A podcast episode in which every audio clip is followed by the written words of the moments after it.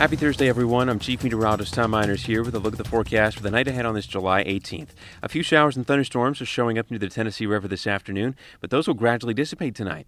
A heat advisory remains in effect for all of West Tennessee through the night with low temperatures in the middle 70s. Stay with WBBJ 7 Eyewitness News for the latest forecast and keep up with Storm Team Weather online too for more updates.